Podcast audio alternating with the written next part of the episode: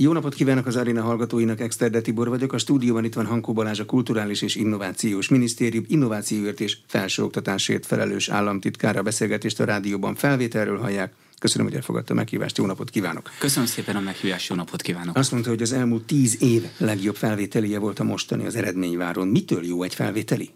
A felvételi nem csak attól jó, hogy a tavalyi évhez képest 28%-kal több diákot vettünk föl a megújult magyar felsőoktatásba, hanem amiatt is, hogy azokra a képzésekre vettünk föl sok hallgatót is jelentkeztek sokan, ami a magyar gazdaság és társadalom szerkezete miatt fontos, másrészt pedig a földrajzi elhelyezkedése is jó a felvételinek, hiszen a vidéki egyetemekre is nagyon sok fiatalt sikerült fölvennünk, és hát a, a felvettek esetében azt is láttuk, hogy nem csak a rögtön érettségit szerzőt, hanem amik több éve szereztek érettségit, régebb óta fiatalok is nagyobb arányban jelentkeztek. És ha ezt így összességében összeadjuk, akkor azt mondhatjuk, hogy a magyar gazdaság társadalom igényeinek megfelelő felvételi számok születtek. Ez legalább három tényező, kezdjük az elsővel, többen, mint eddig. Miért jelentkeztek többen, vagy miért vettek fel több embert, mint eddig? A megújult felsőoktatás esetében az egyetemekkel, a modellváltott egyetemekkel egy olyan hosszú távú szerződést kötöttünk, aminek az egyik része arról szól, hogy milyen képzéseken, milyen területeken hány diákra van szükség az elkövetkezendő években, állami ösztöndíjas és esetleg önköltséges területeken. Ezt úgy számoltuk ki, hogy megnéztük, hogy a magyar munkaerőpiaci kereslet milyen, milyen befektetések érkeznek, milyen trendek várhatóak, és nagyjából egy-egy egyetemnek milyen a térségi megtartó ereje, ezt aztán utána visszabontottuk jelentkezői létszámra, diák létszámra, és ez alapján tudják az egyetemek meghatározni, hogy milyen állami ösztöndíjas kapacitásaik vannak, és ezeket az állami ösztöndíjas vagy önköltséges kapacitásaikat igyekszenek feltölteni. Mert hát az egész mögött az a lényeg, hogy kapcsoljuk össze az egyetemeket a térség gazdasági, társadalmi szereplőivel, hiszen az egyetem szolgálatot teljesít ebben. Mhm. Tehát az állami keresletre, igényre, munkaerőpiaci igényre, vagy tervezett munkaerőpiaci igényre, mert nyilván végzés után fognak dolgozni a hallgatók.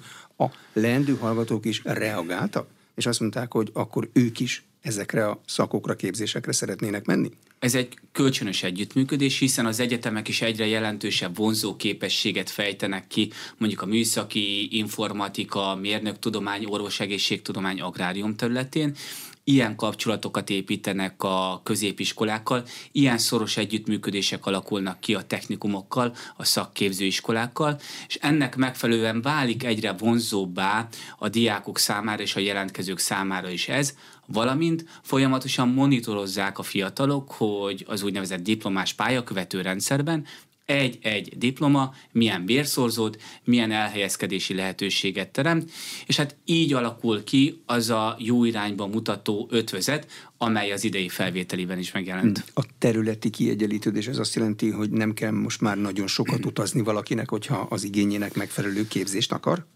A területi kiegyenlítődés azt jelenti, hogy minden második diákot vidéki egyetemre vettünk föl. 43%-kal nőtt a vidéki egyetemre felvettek száma, tehát az átlagos 28% fölött, ami abból a szempontból fontos, hiszen egyre több beruházás érkezik vidékre. Ha egyetlen dolgot szeretnék kiemelni, nagyon fontos ugye a Debrecen, Nyíregyháza, Miskolc háromszög, no, erre a területre 4000-rel több diákot sikerült fölvennünk, ráadásul olyan műszaki, informatika, gazdaságtudomány területekre, amely az odaérkező beruházások miatt kifejezetten fontos. Eh, hogyan alakultak a ponthatárok? A ponthatárok alakulása az nagyjából lekövette az elmúlt év, elmúlt évek tendenciáit, tehát az ELTE, a Corvinus Egyetemnek a nemzetközi gazdálkodás, jogász, pszichológia képzése esetében kiemelkedően magas pontok voltak, vagy a Szemelweis Egyetemen az orvosképzés, általános orvosképzés területén. Tehát a ponthatárok alakulása az az elmúlt éveknek megfelelően alakult. A ponthatárok azok a túljelentkezéssel, meg a hallgatói igényekkel vannak összefüggésben. Minél többen akarnak jelentkezni, eh, de csak meghatározott szám juthat be, úgy megy föl a ponthatár, ez a logikája?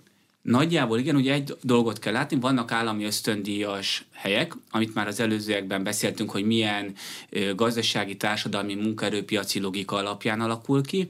Másrészt van a jelentkezői létszám, itt a jelentkezői kiválóság is, hiszen az érettségi eredmény, a tanulmányi eredmény, a felvételi eredmény, illetőleg az úgynevezett intézményi pluszpontokból jön ki az, hogy milyen pontot érhetnek el 500-an.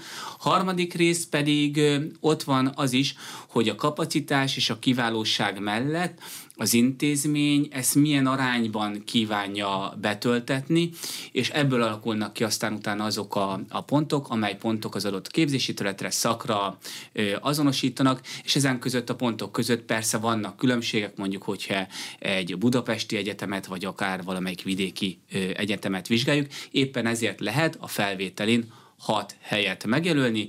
Első, második, harmadik, negyedik, ötödik, hatodik helyen tudnak akár különböző képzési területeket, akár különböző egyetemen is megjelölni a felvételizők. Mennyire szabad az egyetemek keze? Ugye 100 a tanulmányi eredmény, 300 az érettségi, az, ez 400, az 500-ból az egyetemnek marad 100. Ezzel a 100-zal alkothat az egyetem stratégiát? Most még ez a száz is viszonylag kötött volt. Tehát ha visszamegyünk az elvi gondolkodási keretbe, ugye az volt a megújult felsőoktatásnak a lényege, versenyképesek, rugalmasabb felsőoktatás, kössük, kössük össze a gazdasági, térségi, egyetemi szereplőket egymással. Ezek után, ezt hívjuk modellváltásnak, ezek után az egyetemek teljesen jogosan jelezték azt, hogy önállóbb felvételit szeretnének, rugalmasabb felvételit szeretnének, ezt két lépésben oldottuk meg. Mottunk az volt, ahol a lehetőség legyen ott a felelősség, az idei évben az érettségi követelményekben, valamint a minimum ponthatárban volt lehetősége az egyetemeknek szabadon dönteni, a jövő évi felvételiben pedig már ezen intézményi száz pontban is saját döntéseket hoznak, hogy milyen többlet teljesítményt kívánnak ebben támogatni. És tényleg azt látjuk, hogy ez a lépés bejött, mert hogy a felvételi jó irányba módosult. Beszéltünk ö, arról, hogy a területi elhelyezkedés mennyire jó volt, de én még szeretném hangsúlyozni azt, hogy a képzési felvetti szám is jó irányba változott, hiszen az átlagot meghaladóan 34%-kal nőtt a műszaki, mérnök, informatika, természettudományra felvetteknek a száma, minden negyedik diákot ide, tett, ide vettünk föl, sőt, minden második diákot pedig olyan helyre vettünk föl, hogyha emellé még oda tesszük az agráriumot, az orvosegészségtudományt, vagy akár a pedagógus képzést, tehát minden második diák ilyen preferált képzési területre került be ami közül a pedagógus képzés kifejezetten örömteli, mert a pedagógus képzésre felvetteknek a száma az előző évhez képest 67%-kal nőtt, mi több, az elmúlt hat év legmagasabb felvételi száma, és ha már tíz évhez hasonlítottunk, akkor az elmúlt tíz évben bronzérmes ez a felvett pedagógusi létszám, amiben a tanári területekre felvetteknek a száma is 30%-kal emelkedett. A túljelentkezés fogalma ebben a rendszerben értelmezhető? A túljelentkezés fogalma úgy értelmezhető, hogy lehet, hogy valaki valahova jelentkezett, de ő már nem élt el olyan jó pontot, hogy az adott állami kapacitásba beférjen. Ilyenkor lehetősége van arra, hogy önköltséges képzési formát válaszol, már ha ezt annak idején a felvételi során bejelölte, vagy lehetősége van arra, hogy az elindult pótfelvételi eljárásban, aminek augusztus 6-áig van a jelentkezési határideje, a pótfelvételi eljárásban kiírt valamelyik állami ösztöndíjas vagy önköltséges helyen jelentkezzen. Ez nem úgy működik, hogy ha hat helyet lehet jelölni, akkor valamelyikre talán befér? Általában olyan 3,5 és 4 közötti helyet szoktak eh, jelölni nem szokták a, a felvételizők, nem szokták kihasználni minden esetben a hatot. Uh-huh a középiskolák teljesítményére ad-e valamilyen támpontot a mostani felvételi? Magyarán látják-e, hogy a középfokú intézmények közül melyik teljesített jól, melyik kevésbé? Természetesen ad, tehát hogy ez mindig a középfokú intézményeknél egy visszamutatás is, hogy a jelentkezők közül mennyien, mennyi diákot vettek föl egyetemre, mennyi diákot vettek föl? Első helyes, másodhelyes, harmadhelyes egyetemre, ez folyamatosan az oktatási hivatal visszamutatja az intézményeknek. Ebben úgy próbálunk meg előrelépni viszont, hogy ahogy említettem, arra ösztönözzük az egyetemeket, hogy minél szorosabb kapcsolatokat alakítsanak ki úgy a gimnáziumokkal, vagy úgy a szakképző iskolákkal, hogy kirajzolódjanak azok a karrierutak, amelyek a gimniből vagy a technikumból egyetemre vezetnek, onnan pedig egy kiváló munkahelyre, egy kiváló állásra. Lehet ebből nyilvános rangsort csinálni? Mert rangsort minden, rengetegen csinálnak, de az oktatási hivatal fog csinálni, hogy erre az egyetemre, ebből a középiskolából, arra az egyetemre, ilyen szakra, ebből a középiskolából egyenesebb az út. Azt sose fogják tudni mondani, hogy egyenes, csak hogy egyenesebb. Igen, természetesen. Mi több az egyetemek is ebbe az irányba mennek, hiszen az egyetemekkel olyan minőségi teljesítmény ösztönző szerződéseket kötöttünk, aminél náluk kiemelkedővé válik a mentorálási tevékenység, kiemelkedővé válik a lemorzsolódás, tehát a hallgatók idő előtti egyetem abbahagyásának a csökkentése. Éppen ezért egyre szorosabbak a kapcsolatok, ahogy említettem, a gimnáziumok, az egyetemek, a szakképzők és az egyetemek között. Mi több a technikumoknál, a szakképzésnél már oda eljutottunk, hogy közös képzési programjuk van a technikus végzettséget szerzőknek, ezzel pedig a közös képzési programmal az egyetem a későbbiekben, ha felvételt nyer az adott diák, fél évet vagy fél éveket el is ismerhet. De milyen időtávon érdemes vizsgálni a lemor- lemorzsolódási számokat? Nyilván egy évben nem érdemes, mert nem mond semmit. E, modellváltás pillanatában nem érdemes, mert nem lehet összehasonlítani a korábbi modellel, mert ez még nem futotta ki magát. Hogy lehet vizsgálni a lemorzsolódási hát számokat? évről évre vizsgáljuk, tehát, és ha megnézzük, akkor jó irányú az elmozdulás, mert az elmúlt év az azt megelőző évhez képest előrelépett, azaz csökkent a lemorzsolódás, 21%-ról, az átlagos 21%-ról 18,7%-ra csökkent az első három évben történő lemorzsolódás. A lemorzsolódásnak van-e valamilyen normális szintje? Mert az egyetemről az ember, az egyetemtől az ember azért azt várja, hogy hát az mégiscsak az egyetem azt ne tudja mindenki elvégezni, akármilyen kegyetlenül is hangzik. Ez képzési területenként és egyetemenként más és más.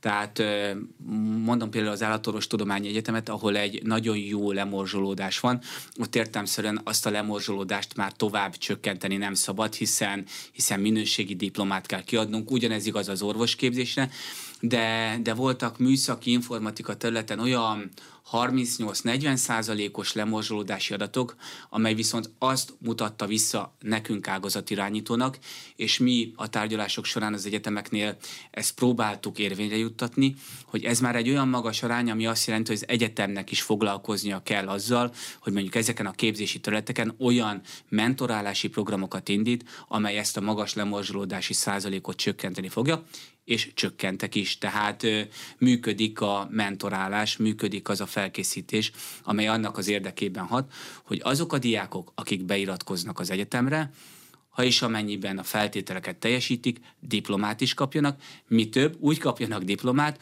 hogy ezt követően a térségben az adott szak képzésnek és a szakképesítésnek megfelelő területen helyezkedjenek el, mert mint ahogy mondtam, az az érdekünk, az a célunk, hogy a magyar gazdaság szereplőinek diplomás, jó, kiváló képességű munkaerői legyenek, akik aztán viszik előre a magyar gazdaságot, a magyar társadalmat. Az biztos jó az egyetemi képzés szempontjából, hogyha mondjuk egy gyógyszerészt szervetlen kémiából nem szórnak ki az első évben? Tehát attól még a végén ugyanolyan jó gyógyszerész lesz? A szervetlen kémia az gondolkodásra tanít, tehát gyógyszerészként magam is azt tudom mondani, hogy, hogy az nem csak gyógyszerészi tudást, hanem gondolkodási módot és precizitást is ad. Ez abból a szempontból lényeges, hogy akinek ez a gondolkodási módja, ez a precizitása nem kerül megfelelően kialakításra, ő ne legyen gyógyszerész, Viszont minden lehetőséget és támogatást meg kell neki adni, hogy el tudja végezni ezeket a kurzusokat is. Milyen a jelentkezők életkori megoszlása? Mostan kerül ebbe a szakaszba a hat éves kötelező óvodáztatásból kikerülő gyerekek száma, és hát nem mindenki elsőre kerül be az egyetemre. Itt milyen számokat látnak? Ami a legkomolyabb elmozdulás, hogy a 30 év felettiek esetében még tavaly évben tízezer néhányan nyertek felvételt, idén 20.214-en nyertek felvételt a 30 év felett. Mit jelent ez? Ez azt jelenti, hogy a munka mellett beiratkoznak egyetemre a felvételizők választják az egyetemet. Ez pedig arra vezethető vissza, hogy a diplomának értéke van. A diplomának értéke van, ami átlagosan egy másfélszeres bérszorzót jelent, mi több, a munkáltatók is ösztönzik a munkavállalókat arra, hogy iratkozzanak be egyetemre és tanuljanak tovább. Ezzel tudjuk Magyarország tudás gazdaságát, tudás gazdagságát erősíteni. Milyen munkáltatókra jellemző ez? Elképzelem egy korlátolt felelősségű társaság ügyvezetőit, aki azt mondja, hogy szeretnék én neked másfélszer többet adni, ehhez ezt meg ezt az egyetemet végezd el, légy szíves. Ez így működik? Ez nem így működik. Lát, látja akár a magyar kis- és középvállalkozás, vagy látja a nagyobb gazdasági szereplő is azt, ahhoz, hogy ő azt a versenyt bírja, ami itthon vagy nemzetközi szinten van, több tudásra, több szürkállományra van szüksége. Innentől tehát érdekelt abban, hogy tovább képezze a nála dolgozókat, és ennek tud egy kiváló formája lenni az, hogyha valaki diplomát, vagy még plusz egy diplomát szerez. Milyenek ma a felsőoktatás bérszorzói? Van-e különbség mondjuk egy orvosi bérszorzó között, meg egy bölcsész bérszorzó között. Hát az orvosoknál fix a fizetés, ott elvégzem, tudom, hogy mennyit fogok keresni. Bölcsész meg, bölcsészből meg minden lehet. Ha megnézzük a diplomás pályakövetési rendszert, akkor persze van különbség a bérszorzók között, tehát egy informatikusnál sokkal nagyobb a, a diplomás bérszorzó, mint mondjuk más területeken. De orvosnál mondjuk nem is lehet értelmezni a diplomás bérszorzót, mert diploma nélkül nem is lehet orvos senki. Igen, de az informatikusok esetében kifejezetten lehet, ezért hoztam ezt a példát, mert ott, ott, ott az a, a feladat, vagy az a kihívás, hogy a piac nagyon hamar elvinné már az informatikusnak tanulókat, hogy ne fejezd be az egyetemet, gyere hozzánk dolgozni, így is az átlagosnál többet jobban keresel. Azt kell a piaci szereplőkkel és a fiatalokkal megértetni, hogy igenis megéri bent maradni az egyetemen, mert ha bent maradsz az egyetemen a diplomáddal, még többet fogsz keresni. Ehhez nekünk az a feladatunk a képzési szerkezetben, hogy olyan képzést biztosítsunk, amely a képzés mellett úgynevezett duális formában már a munkahelyen való foglalkoztatást is lehetővé teszi. Az informatika erre kiváló példa, és vannak olyan jó modellek, például a Budapesti Műszaki és Gazdaságtudományi Egyetemen, de más informatikus képző egyetemeken is, ami ezt lehetővé teszi, így tehát az informatikusokat meg tudjuk tartani addig, hogy diplomát szerezzenek. De akik idősebb korban kezdik el a felsőoktatást, azok általában másoddiplomát kezdenek el, vagy az első diplomájukat kezdik el? Erre van-e adat? Vegyes a kép, tehát is is van, aki első diplomát kezd el föl, pontosan azért, mert hogy rugalmasabbá vált a felsőoktatásunk, van, aki pedig második diplomát, másoddiplomát szerez azért, mert tovább szeretne az adott területen valamilyen irányba szakosodni, de tulajdonképpen a lényeg az, hogy olyan tudást szerez, ami versenyképesebbé teszi őt, és versenyképesebbé teszi azt a gazdasági szereplőt, akinél dolgozik. Van arra adatuk, hogy akik második diplomát szereznek, azok általában szakmán belül maradnak, vagy mondjuk egy ö, operaénekes elmegy orvosnak tanulni, vagy egy történelem tanár elmegy mondjuk fizikát tanulni. Nagyon érdekes, hiszen hogy mennyire is próbálunk meg az egyetemekkel olyan hosszú távú szerződéseket kötni, amely jól modellezi a magyar munkaerőpiacot. A Debreceni szuperszámítógépbe betápláltuk az elmúlt évtized munkaerőpiaci mozgását. Hogy, hogy tudjuk modellezni, hogy mondjuk a különböző területek között milyen mozgások vannak. Azt mutatják az adatok, hogy a végzést követően esetleg van elmozgás más szakterületre, de idővel visszatalálnak arra a területre, ahol diplomát szereztek. Tehát Mi ez egy... a magyarázat? Kíváncsi voltam rá, és utána azt mondtam, hogy jaj, de jó, hogy ezt is megnéztem, és akkor visszajövök? Az adatok ezt mutatják, tehát nagyjából egy ilyen belső mozgás van. Igen, szerintem valahol aztán előbb-utóbb megtalálja mindenki azt a vágyott munkát, azt a vágyott karriert, amit szeretne. Időnként kicsit kanyargósan, de tudjuk, van erre jó hasonlat is, hogy a kanyargós úttal is lehet aztán egyenesen haladni tovább a jó irányába az egyetemisták belső mozgása az milyen most? Tehát aki elkezd valamilyen szakot, de utána úgy dönt, hogy hát csuda érdekes a kémia mellett még a római filozófia is, és akkor inkább oda megyek. Egyrészt ugye szét kell választani a képzésnek két markáns részét. Az egyik az osztatlan képzések, mint például az orvosról beszéltünk, a gyógyszerészről beszéltünk, a jogászról beszéltünk, ami egy eléggé végigvezető 5-6 évet jelent a képzés során. Természetesen, ami örömtel itt is egyre több a választható tantárgy, a szabadon választható tantárgy, át lehet hallgatni más korokra, az igazi univerzitás szellem tud ebben működni. Kicsit más a, a mintázat annak, amikor alapképzésről és mesterképzésről beszélünk, tehát elvégez egy három éves alapképzés, és aztán utána arra egy vagy két éves mesterképzést. Itt már profilírozódnak jobban a mesterképzések esetében az azt folytatóak, illetőleg az alapképzéseknél is az látszik, hogy vannak átjelentkezések. Pontosan ezért az az irány, és nemzetközileg is ezt látjuk, hogy minél szélesebb alapképzések legyenek, és aztán abban a három évben tud szakirány irányába menni a, a fiatal, vagy a régebb óta fiatal, bár a régebb óta fiatalok tudatosabb döntést hoznak. Azt látjuk, hogy a fiatalok esetében orientáció van, de egyre később születik meg az a döntés, hogy én egészen biztos vagyok, hogy ez szeretnék lenni, és itt szeretnék dolgozni. Olyan, mint Kólja az úttörő, hát mindent látni és mindent tudni akar nyilván a fiatalember, ettől fiatalember, nem? Nincs ebben semmi rossz. Igen, de, de az elköteleződés az mindenféleképpen egy-egy irány szükséges, hiszen így tudjuk aztán utána a, a mindennapjainkat továbbvinni, de természetesen a fiatalokat hajtja a mindent megismerni való vágy. Az alapképzés után a mesterképzésre menők aránya az most milyen? Az alapképzés után a mesterképzés aránya egy nagyjából, egy, ha teljes felvételét nézem, egy 20%-os arányt tesz ki. A 20%-os arány, ezt nem tudom mihez hasonlítani. Ez, ez azt jelenti, hogy 90, 94.785-nek a nagyjából a 20%-a, aki mesterképzésbe megy.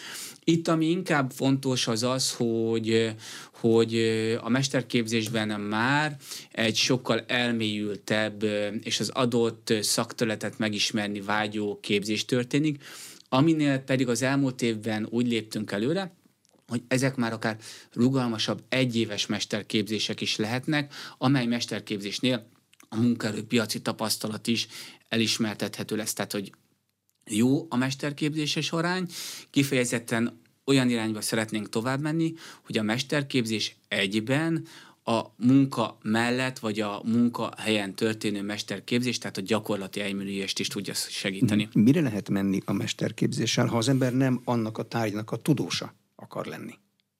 Ugye a mesterképzés az arra való, hogy abban ő legyen a legjobb. A, a mesterképzés arra is való, hogy abban ő legyen a legjobb, és esetleg maradjon ott az egyetemen oktatni, kutatni, de ahogy előbb említettem, mi a mesterképzést szeretnénk átpozícionálni egyre jobban abba az irányba, hogy az adott területnek a megfelelő munkaerőpiaci szereplője egyre markánsabban vegyen részt abban a mesterképzésben.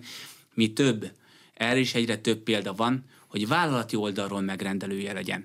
Tehát a szabályozást úgy alakítottuk át, hogy ö, nincs hosszú bürokratikus engedélyezési folyamata a mesterképzésnek. Nem előakreditáció van, hanem utóakreditáció.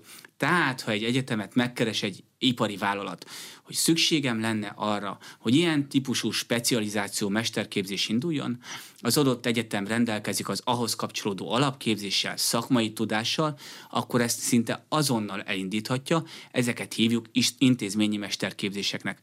Ez is ugyanarra az alapvető, megújult magyar felsőoktatási logikára vezethető vissza, hogy a gazdasági szereplők és az egyetemek között egy együtt lüktető, együtt dobbanó érző kapcsolat legyen. Az jellemző, hogyha egy munkaerőpiaci cég jelentkezik egy egyetemnél mondjuk egy mesterképzés elindítására, akkor azt az egyetem automatikusan tudja csinálni. Azt látjuk az utóbbi időben, hogy a technológia olyan tempóban fejlődik, hogy nem biztos, hogy van rá még képzési kapacitás. A, ahogy említettem, a szabályozást kikönnyítettük. Tehát, hogyha ilyen megrendelés érkezik, akkor az egyetem ezt indíthatja. És az egyetemek nemzetünk jövőképességének zálogai. Tehát ott olyan tudással kell rendelkezni, ami nem csak a jelen, hanem a jövő irányát is meghatározza.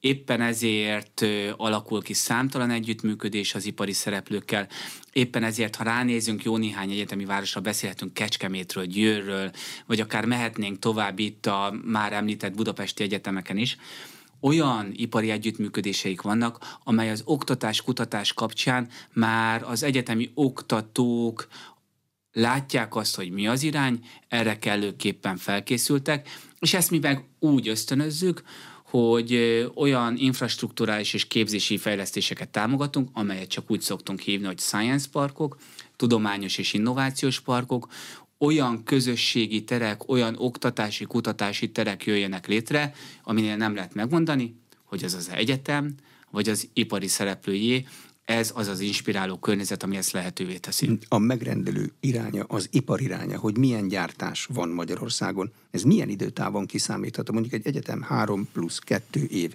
Biztos, hogy öt év múlva is ugyanerre lesz szükség a munkaerőpiacon, mint most? Értelmszerűen változik, gondoljunk itt akár csak a mesterséges intelligenciának a megjelenésére, ami a szakma szerkezetet, képzési szerkezetet át fogja érni.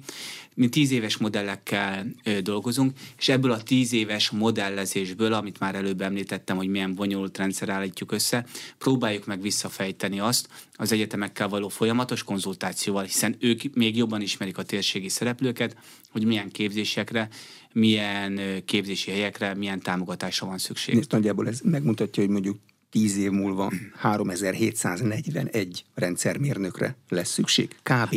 Hát a 3741 az eléggé pontos volt, de nagyjából így próbáljuk meg ezt folyamatosan finom hangolni. Tehát az első egyéves modellváltási szerződéseknél is pontosan ezeknek a képzési helyeknek az újrahangolása történt meg, az egy év tapasztalatai és a változó munkaerőpiaci igényeknek megfelelően. Ha már a számoknál tartunk, most hányan nyertek felvételt, és nekik férfi, nő, megoszlásban milyen számot mutatnak? Ugye 94.785-en nyertek felvételt, kaptak szerda este olyan SMS-t, amiben az volt benne, hogy gratulálunk ön felvételt nyert.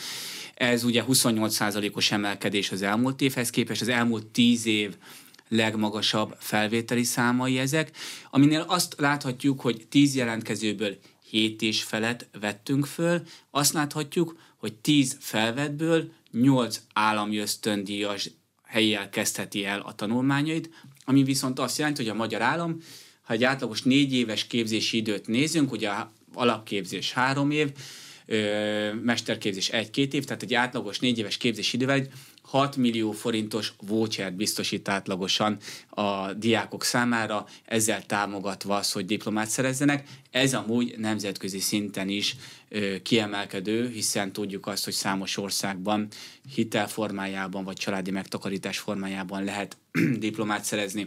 A férfi-női megoszlás úgy néz ki, hogy több hölgy ö, nyert felvételt a felsőoktatásba, ö, nagyjából egy ilyen 55-45 százalékos arányban ö, van ez, illetőleg örömteliek azok a képzési elmozdulások, hogy, amiről az el, előző ö, fél időben beszéltünk, ami a műszaki mérnök informatika minden negyedik, vagy az, hogy minden második ö, diák preferált képzési területre nyert felvételt, vagy hogy minden második felvételt nyert diák vidéki egyetemen kezdi meg tanulmányait, aminél ö, olyan előrelépések történtek, mint például a Soproni Egyetemnél 70%-os emelkedés, vagy a Pannon Egyetemnél Veszprémben 58%-os emelkedés. Szóval ezek mind azt mutatják, hogy, hogy, hogy jó irányba halad a magyar felsőoktatás. Például a Sopron vagy Pannon Egyetem, ez azt jelenti, hogy jól lőtték be az igényeket, és olyan képzéseket kínáltak, amire berántották a jelentkezőket? Jól lőtték be a, egyrészt jól lőttük be a képzéseket ezekben a szerződésekben, másrészt utána ők ezeket az igényeket kellő vonzósággal jelenítették meg a térség ö, jelentkezői számára, mert utána meg az a cél, hogy ők sikeresen diplomát szerezve az adott térség társadalmi gazdasági erejét fokozzák. Az önköltséges, tehát az államilag támogatott, pontosan az államilag támogatott meg a költségtérítéses képzéseken a ponthatárok, azok nyilvánvalóan különbözőek. Mi a ponthatárok különbözőségének a logikája? Hogy mekkora kapacitást indít el önköltséges képzésben az adott intézmény, illetőleg, hogy kik azok, akik önköltséges képzésre bejelölték a, a további lehetőségét, és nekik milyen pontszámuk jön létre. Tehát itt érdekes a mintázat, van, ahol az önköltséges képzés pontszáma magasabb, mint az állami ösztöndíjasé. Ez ö, ugye egy fura dolog lehet. Itt azt lehet mondani, hogy akkor az a néhány hallgató, aki önköltséges képzésre jelentkezett, eleve magasabb ö, pontszámot ért el, de jellemzően azt lehet mondani, hogy az önköltséges képzések esetében az állami ösztöndíjas pontokhoz képest egy alacsonyabb ponthatárban. Hogy alakult a külföldről jelentkezett hallgatók száma? Ugye az egy külön eljárás, tehát a, a külföldi hallgatók jelentkezését az egyetemek saját hatáskörben, vagy van az úgynevezett Stipendium Hungarikum nevezetű nagyon sikeres nemzetközi programunk, a Stipendium Hungarikummal együttműködésben végzik. Ez a mostani felvételi eljárást követően szokott lezajlani. Itt az egyetemek meghatározott minőségi kritériumokat visznek végig a felvételi során. Ez különböző például, hogyha a német nyelvű képzéseket nézzük, különböző, hogyha az angol nyelvű képzéseket nézzük, de azt mondhatjuk, hogy ez egy jó irány, hogy most 42 ezer külföldi hallgató van a magyar felsőoktatásban, ez nagyjából 15 százaléka, és hát 2013-hoz képest megdupláztuk a nemzetközi hallgatók létszámát a magyar felsőoktatásban, Ebből is amúgy kiemelkedő az orvos egészségtudományi ö, nemzetközi hallgatóknak a jelenléte. Az mindig is az volt, az orvos I, egyetem. Így van, Szemelvej, Szeged, Pécs. Húzó ágazat, Debrecen. húzó ágazat ez. Amúgy Debrecen például a nemzetközi esítésnek egy nagy fellegvára. Emögött például az is van az orvos képzés esetében, hogy olyan nemzetközi akkreditációja van a magyar orvosképzésnek, amelyet a világon mindenhol elismernek.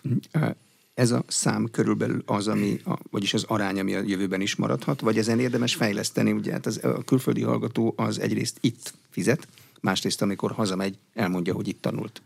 Itt egyrészt a 2030-as célunk az az, hogy duplázunk, tehát hogy legalább 80 ezer nemzetközi hallgatónk legyen mert ez a magyar felsőoktatás versenyképességét, vonzóképességét erősíti.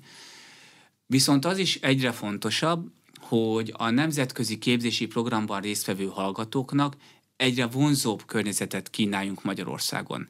Hiszen azt látjuk a magyar gazdaság munkaerőpiaci adatok alapján, hogy bizonyos területeken üdvös az, hogyha ha már ide járt jó néhány évig a nemzetközi hallgató, és megtetszett neki Magyarország, akkor maradjon itt, dolgozzon itt, alapítson itt családot, és ezáltal a magyar gazdaságnak, a Magyarországnak az erejét vigye még tovább, tegye még erősebbé. Kifejezetten ezt azzal is lehet tovább ösztönözni, hogy az elmúlt időszakban egyre erőteljesebb számos nemzetközi vállalatnak a megjelenése országunkban. Külföldi hallgatókért a magyar egyetemek a mindenséggel versenyeznek, vagy a szomszédos országokkal versenyeznek? Prágával, Varsóval, Pozsonyjal, ilyenekkel, Berlinnel. Mondjuk ez um, nem szomszédos. Hát a, a verseny az, az mind, hogy mindig van, van elődönt, vagy középdöntő, elődöntő, döntő, tehát hogy így több körben versenyzünk, de jellemzően a környező országokkal versenyzünk ebben, tehát a, a, a közép-európai országok az, amelyek elsődleges versenytársunk, és nem állunk rosszul ebben. Tehát árérték arányban a magyar felsőoktatás nemzetközi mércével kiemelkedő. De kiket figyelnek, amikor azt nézik, hogy a versenyben valójában hogy állunk? Pozsonyt vagy mondjuk Bécset?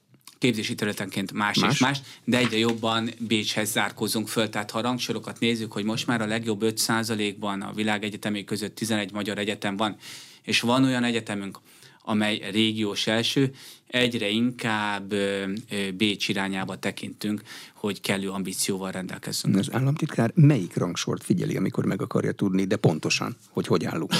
Sok rangsor van.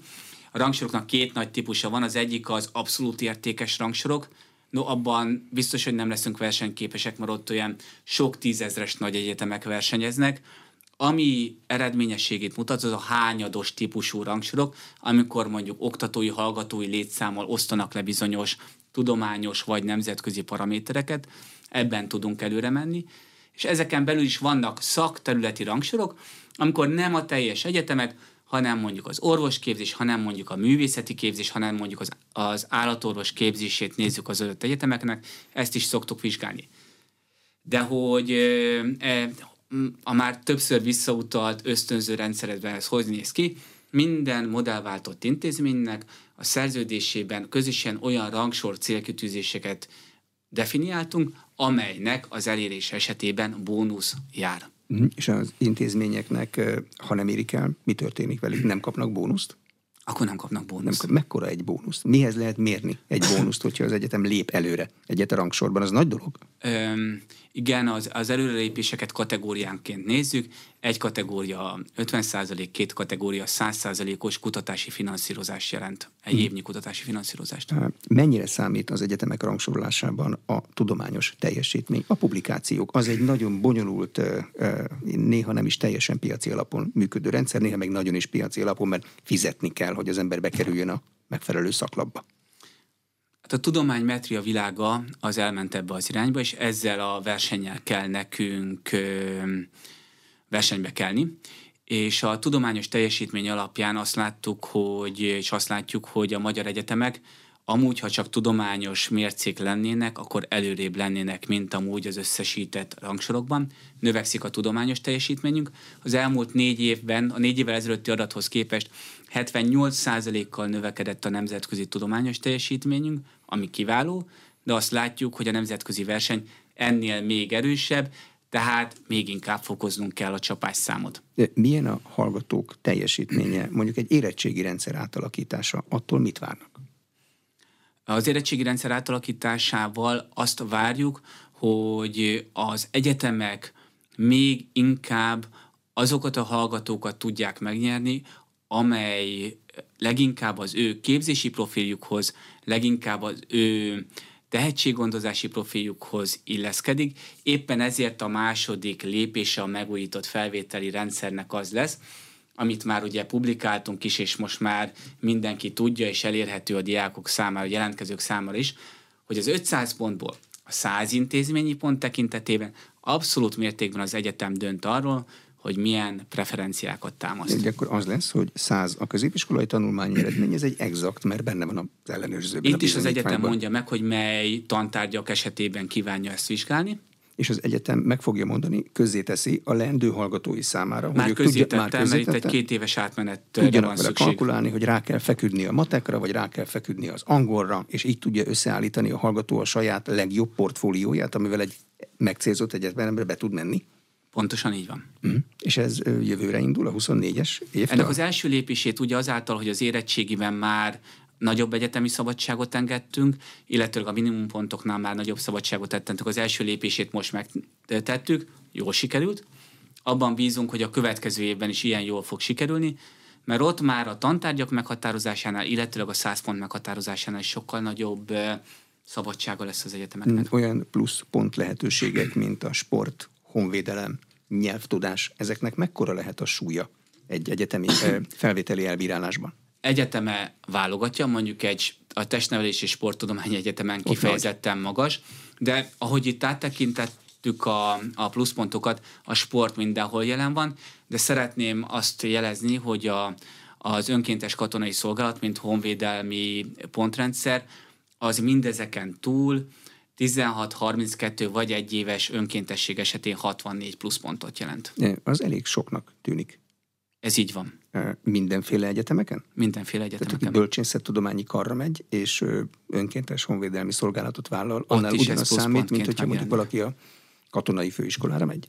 Mindenhol ez egy pluszpontként megjelenik, azzal, hogy a bölcsészet területén vagy a katonai területen még további pluszpontokat lehet szerezni.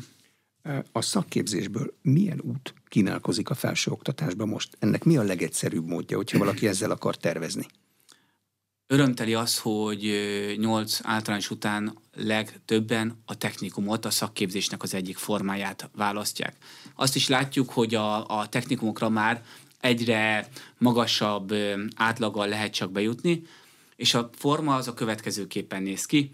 Tanulj szakmát, szerez érettségit, legyen technikusi vizsgát, és ezt követően ha már az utolsó évek során egy adott egyetemmel harmonizált képzési tartam van, akkor könnyebb bejutnod az egyetemre, ha kiváló eredményeket értél el, mi több, mivel ez a technikusi képzés egy öt éves képzés, az egyetem fél évet, egy évet ezekből a képzésekből el tud neked ismerni.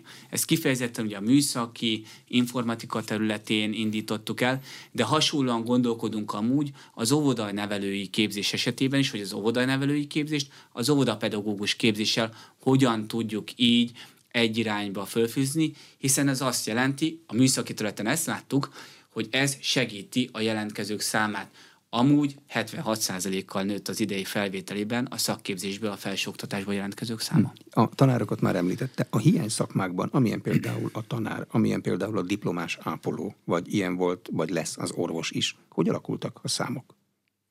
Átlagos vagy átlag feletti számokat sikerült elérnünk, amit az előbb említett munkaerőpiaci alapú hosszú távú szerződésekkel is katalizáltunk. Hm, hogy lehet mondjuk egy orvost tervezni? Megnézzük a saját egészségügyi kibocsátásunkat, és azt gondoljuk, hogy ez 10-15 év múlva is így lesz, vagy súlyozni kell a demográfiai folyamatokkal, az életkor előre haladtával, a társadalom öregedésével? Két fő irány van. Az egyik az, hogy látjuk, ha valaki beiratkozik, akkor mennyi idő alatt szerez diplomát, és a diplomát követően hol helyezkedik el, milyen arányban helyezkedik el az adott területen ennek vannak megfelelő szorzófaktorai. Látjuk, hogy ha, ha a motiválás ösztönzés működik, ezt hogyan tudjuk javítani, illetőleg az előbb említett példa alapján látjuk, hogy a magyar társadalomnak milyen orvos, gyógyszerész, diplomás ápoló, ápoló, egészségügyi szakember állományra van szüksége. A rezidenseknél felmerült, hogy az, ön, az államilag támogatott képzésben résztvevők, azok valamilyen módon leegyszerűsítve mondom, fizessék vissza itthoni szolgálattal a, költség, a képzésük költségét. Más szakmáknál felmerülhet ez? Egy jól kiképzett informatikust bárki el fog vinni. A magyar állami ösztöndíj rendszere olyan, hogy ezzel egyben vállalja a magyar állami ösztöndíjas is azt, hogy Magyarországon a végzést követően marad, dolgozik, és kvázi, amit előbb mondott, a magyar gazdaságnak, a magyar társadalomnak azt a közösségi forrást visszaadja, amit már az előbb említettem, hogy egy átlagos fiatal esetében 6 millió forintot jelent. Meddig? Mert hát egy informatikusnál ez valószínűleg rövidebb idő, mint mondjuk egy Legalább a képzési idejének megfelelően. Tehát amed alap- és mesterképzés? Igen. Tehát három plusz annyi, amennyi? Így van, három plusz egy vagy három plusz kettő, vagy ameddig a képzés ideje tartott. Mi a helyzet a Fudan és a Diákváros ügyével? Köszönöm. A Fudan és a Diákváros ügyével kapcsolatban ugye azt tudhatjuk, hogy, hogy látható, hogy a nemzetközi esítést több lábra kell állítani. Itt van az Európai Bizottság vitája Magyarországgal, ami diszkriminatív módon az Erasmushoz való hozzáféréstől próbálja meg eltiltani a magyar diákokat. Ugyanakkor azt is látjuk, hogy nagy nemzetközi egyetemek, legyen szó akár az Egyesült Államokról, Egyesült Királyságról, vagy más nyugat-európai egyetemekkel is, egyre szorosabb kapcsolatot tartanak fent Kínával, Japánnal, Dél-Koreával, Szingapurral. Azokkal az országokkal, amelyeknek a felsőoktatása az elmúlt években nagyon sokat lépett előre, kutatási aktivitásával is. Éppen ezért a Fudán egy olyan kínai egyetem, illetőleg van más számos kínai egyetem is, amelyet Csák miniszter úr június folyamán egyeztetés folytatott, akikkel egyre szorosabb kettős diplomás képzéseket kell elindítanunk, vagy olyan hármas diplomás képzéseket, amely a kínai partner mellett, a magyar partner egyetem mellett nyugati egyetemet is bevonz ebbe. Ebben mi ideális földrajzi helyzetben vagyunk.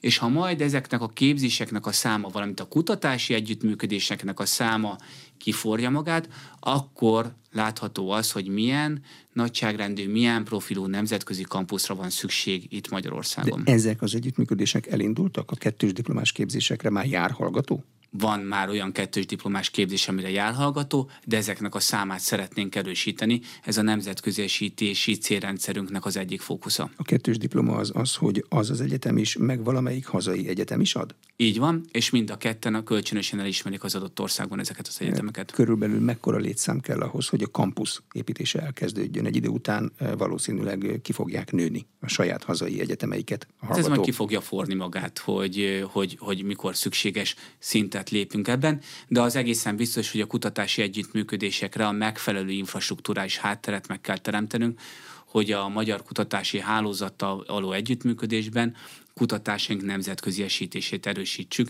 hiszen a Naima János programnak az egyik legkiemelkedőbb intézkedése ez. Jelentős számban vesznek ebben részt hazai egyetemek?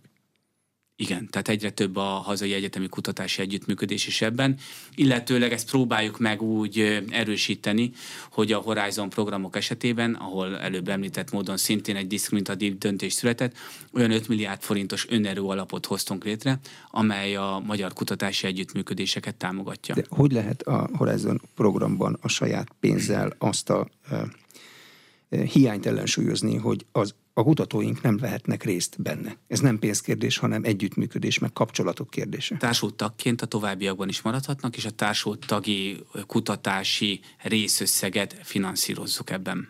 Az Erasmus Plus-ban mikor várnak előre, előrelépést? Hát ezt nem tőlem kéne megkérdezni, hát várnak hanem a, a, a bizottság képviselőitől.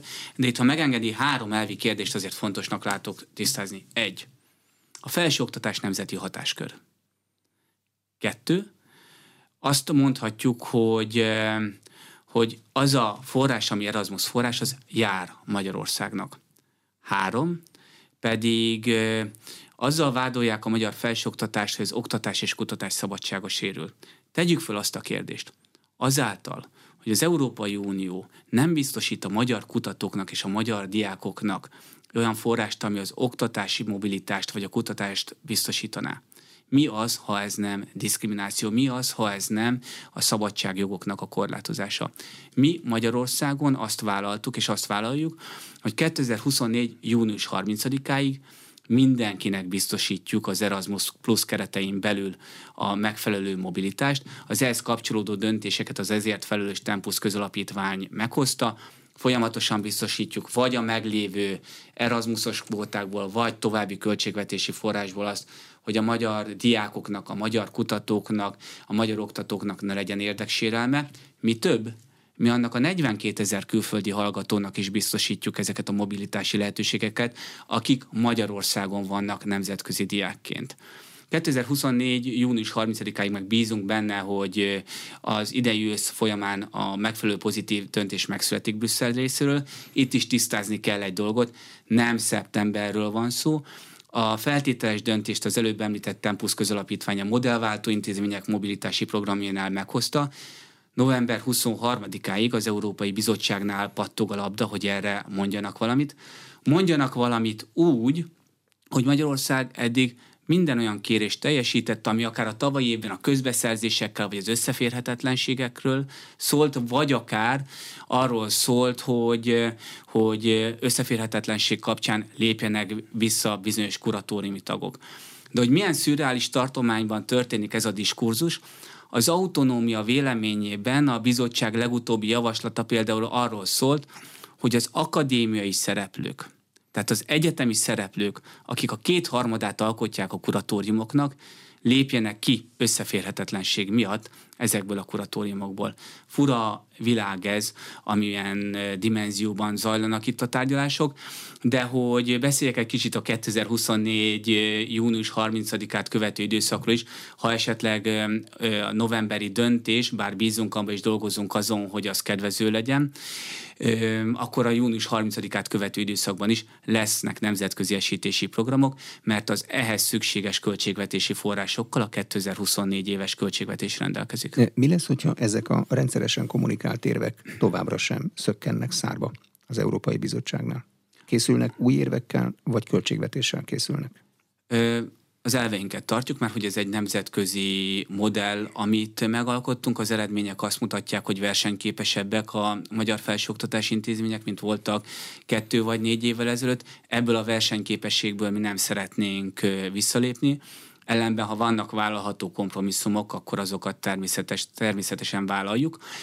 Abban az esetben viszont, hogyha az Európai Bizottság ezt a diszkriminatív döntését fenntartja, akkor a 24-es költségvetés rendelkezik azokkal a fedezetekkel, amelyel egy jó mobilitást, az egyetemek kapcsolataink keresztül mutató kiváló mobilitási programnak a kereteit is biztosítani tudjuk. De látják már, hogy ezek a mobilitási programok milyen területeket fognak megcélozni? Mert hát Erasmus Plus-t meg Horizontot azt nem nagyon lehet Folyamatosan egyeztetünk az egyetemekkel, hogy a magyar nemzetközésítési stratégiának mi az, ami a legmegfelelőbb lenne. Hmm. Európai Unió stratégiában gondolkodnak? Európai hát Unió nagy. stratégiában is, de ahogy említettem, ki kell terjeszteni a stratégiánkat Észak-Amerikára, ki kell terjeszteni a stratégiánkat azokra a kiváló államokra, amelyeknek a felsőoktatásra említettem Szingapurt, Dél-Koreát, Japán, vagy még sorolhatnám tovább ezeket az országokat, óriásit lépett előre.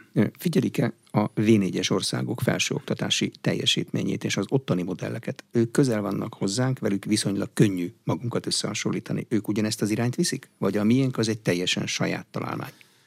A nemzetközi esítésen még visszatérve van direkt olyan ösztöndíj programunk, ami a, közö, a közép-európai országokkal közös, ott is sokkal erőteljesebb együttműködéseket indítottunk el, pontosan azért, hogy, hogy a közép-európai V4-es együttműködéseket erősítsük, azt lehet mondani, hogy vannak olyan típusú elmozdulások is versenyképesség vonatkozásában, mint a magyar, de itt mi próbáljuk ötvözni azokat a nemzetközi gyakorlatokat, azokkal a, a meghatározó kulturális gyökereinkkel, amelyek minket itt megtartottak és megtartanak Kárpát-medencében. Köszönöm szépen. Az elmúlt egy órában Hankó Balázs a Kulturális és Innovációs Minisztérium innovációért és felsőoktatásért felelős államtitkára volt az Inforádió arénájának vendége. A műsor elkészítésében Módos Márton főszerkesztő vett részt. Köszönöm a figyelmet, Exterde Tibor vagyok.